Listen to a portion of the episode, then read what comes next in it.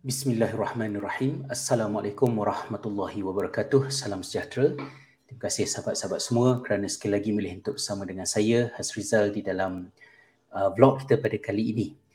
Uh, baru-baru ini seorang uh, rakan telah menghubungi saya dan meminta sedikit uh, kata-kata nasihat berkenaan dengan langkah yang boleh dilakukan uh, untuk membantu anaknya seorang ADHD Uh, membuat persiapan untuk berpuasa. Kerana kata beliau uh, anaknya uh, selalu meragam tak nak berpuasa pada bulan Ramadan jadi apakah yang boleh dilakukan? Saya sendiri bukanlah seorang pakar psikiatris pun tidak psikologis pun tidak coach pun tidak. Saya sendiri adalah seorang ADHD dan juga seorang pendidik memahami sebersedikit sains pembelajaran dan menggunakan beberapa saranan yang dikemukakan oleh pakar-pakar Uh, tapi kita usik sedikit uh, untuk kita aplikasikan ia sebagai persiapan untuk berpuasa iaitulah dengan memanfaatkan sebuah um, kita katakan artikel yang boleh dimuat turun secara percuma daripada majalah Attitude yang saya sangat galakkan. Sama ada untuk anda sebagai seorang ADHD ataupun jika anda ibu bapa yang mempunyai anak yang ADHD uh, iaitulah artikel yang di bertajuk 13 uh, 13 parenting strategies for ADHD kids. Uh, jadi kita tengok sedikit apakah yang dinasihatkan di dalam artikel yang ditulis oleh uh, Deborah Carpenter ini ada 13 nasihat. Yang pertama ialah believe in your child's future. Uh, percaya kepada masa hadapan anak-anak kita. Ini adalah soal mindset. Uh, puasa adalah merupakan ibadah yang Allah wajibkan ke atas seorang muslim apabila muslim itu mukallaf. Dan apabila dia berpuasa komitmen terhadap puasa itu adalah komitmen sepanjang hayat. Sebelum seorang muslim itu mukallaf puasa itu tidak wajib ke atasnya. Justru di peringkat ini puasa itu hendaklah apabila kita kemukakan kepada anak-anak kita hendaklah ia dilakukan dalam bentuk memperkenalkan mendidik menggalakkan dan bukannya dalam bentuk memaksa seolah-olah puasa itu sudah merupakan satu kewajipan ke atas anak-anak kita. Ada sebab kenapa Allah melewatkan tanggungjawab-tanggungjawab yang wajib ini hanya di peringkat mukallaf kerana sains menjelaskan terhadap kemampuan seseorang itu untuk menguruskan ibadah-ibadahnya berdasarkan kepada kebolehan uh, frontal lobe untuk melakukan fungsi-fungsi eksekutif dalam kehidupan. Jadi jangan kita lupa tentang perkara ini uh, insya-Allah. Kemudian yang keduanya ialah be a good role model. Kita sebagai ibu bapa memodelkan dengan baik kepada anak-anak kita tentang apa yang kita hajatkan untuk mereka. Jadi berbeza dengan solat sebab solat ini ada perbuatan dia yang spesifik. Bila orang tengok orang tahu tengah solat tapi puasa ni tak ada perbuatan yang spesifik. Justru saranan saya ialah untuk kita uh, menyuarakannya mengungkapkannya dalam bentuk perkataan. Sama ada dialog secara direct kepada anak-anak kita ataupun ketika kita ada berdekatan dengan anak kita kita uh, ungkapkan apa yang kita fikir tentang puasa contohnya kita tengah memandu dekat Uh, lebuh raya. Lepas tu kita nampak satu iklan yang sangat menarik. Jualan murah tapi barang tu tak perlu sangat. Jadi kita boleh selitkan. Kita sebut alhamdulillah syukur kita orang Islam ni um, Allah bagi kita sebulan puasa Ramadan supaya kita berlatih. Uh, supaya kita kata tidak kepada diri kita uh, say no to ourselves bila mana uh, kita kena say no bayangkan kalau kita tak boleh kata tidak kepada diri kita sendiri ikut je apa hati nak semua ikut jadi bila nampak iklan barang best, kita pun nak beli. Orang tunjuk baju baru, kita nak beli baju baru. Tunjuk permainan baru, kita nak beli permainan baru.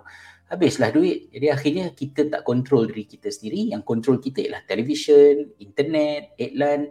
Uh, jadi puasa ni berlatih untuk kita uh, say no to some of our own desire sebahagian daripada keinginan diri kita sendiri. Jadi bila kita ungkapkan benda tu, terutamanya bila dia tidak secara langsung kepada anak kita dia mengalihkan beban dan anak kita mungkin boleh uh, mempertimbangkannya, memikirkannya tanpa perlu berasa tertekan.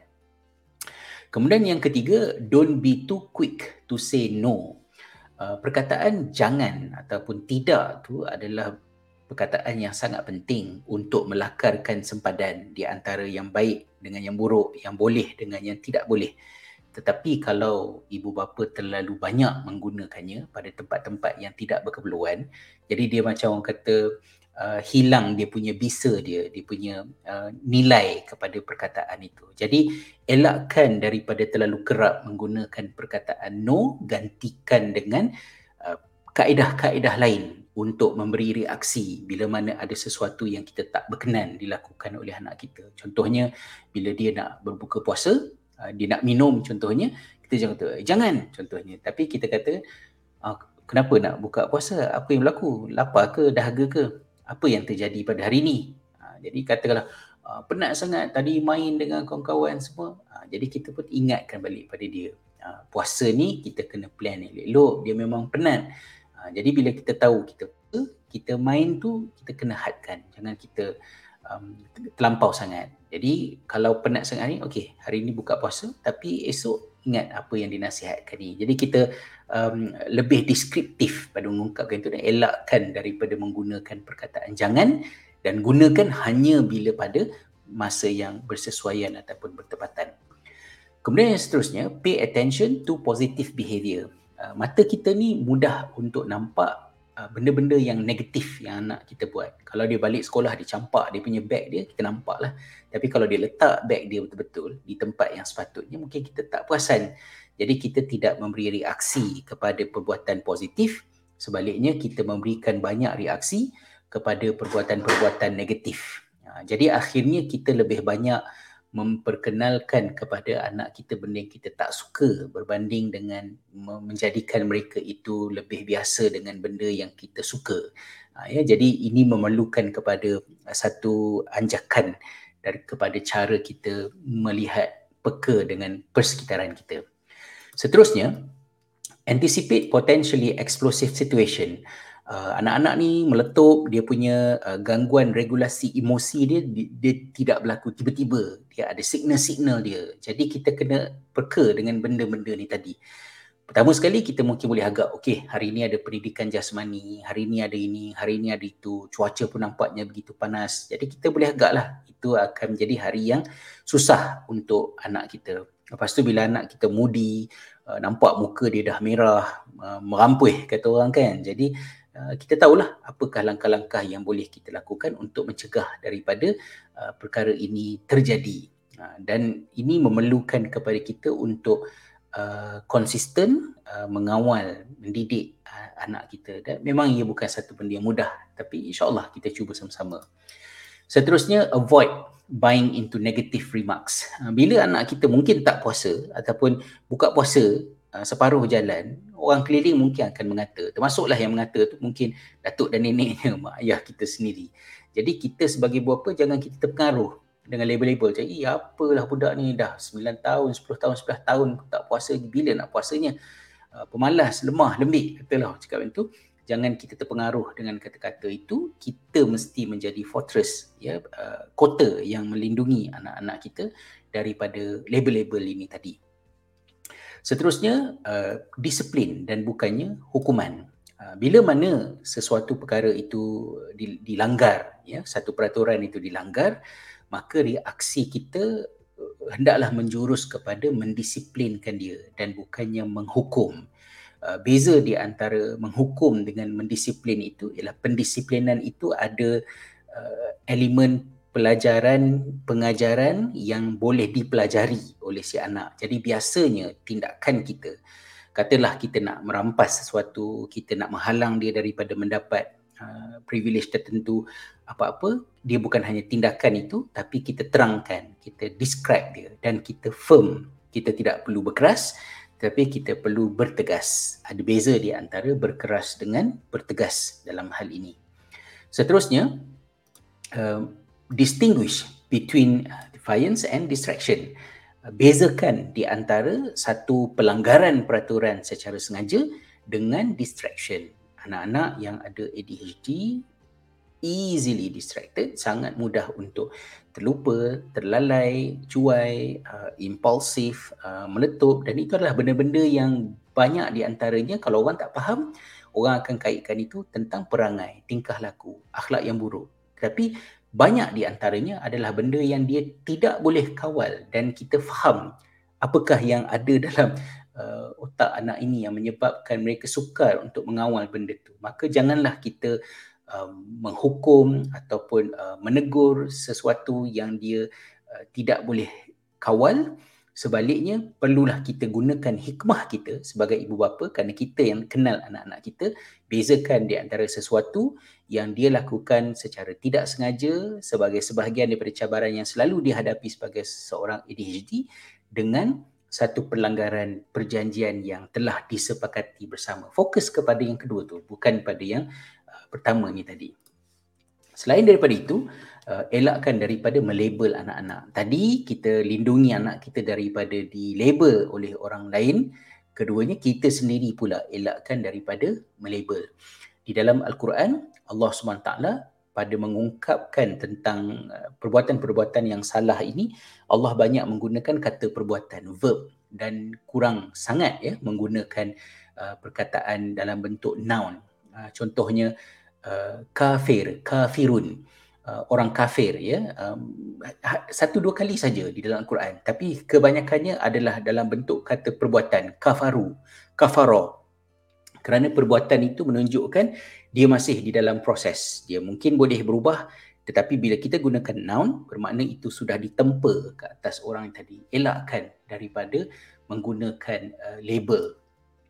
Kemudian yang ketiga make your child not maths uh, responsible uh, anak-anak bila uh, melakukan satu kesilapan ataupun satu kesalahan uh, kita perlu berikan fokus kepada beliau untuk mengambil tanggungjawab ke atas apa yang berlaku tadi dan bukannya uh, difokuskan kepada oh dah makan ubat ke sebab tu tak makan ubat kenapa jadi begitu? Ataupun dah makan ubat pun masih buat perangai macam ni elakkan daripada uh, benda ni tadi kerana dia menanam dalam fikiran anak bahawa tingkah laku dia dikawal oleh satu faktor luar uh, oleh ubat dia. Uh, saya dalam pengalaman mengendalikan kelas mengaji dengan anak-anak yang ada ADHD uh, saya ingat lagi lah budak tu uh, bila dia nakal sangat duk panjat belakang saya sana sini semua jadi saya Uh, bila saya tegur dia dia kata uh, Amir Sab I'm sorry it's, it's not me just my medicine kan. Uh, jadi dia dia cunning lah dia menyalahkan ubat dia pula kan. So kita tak nak benda tu berlaku.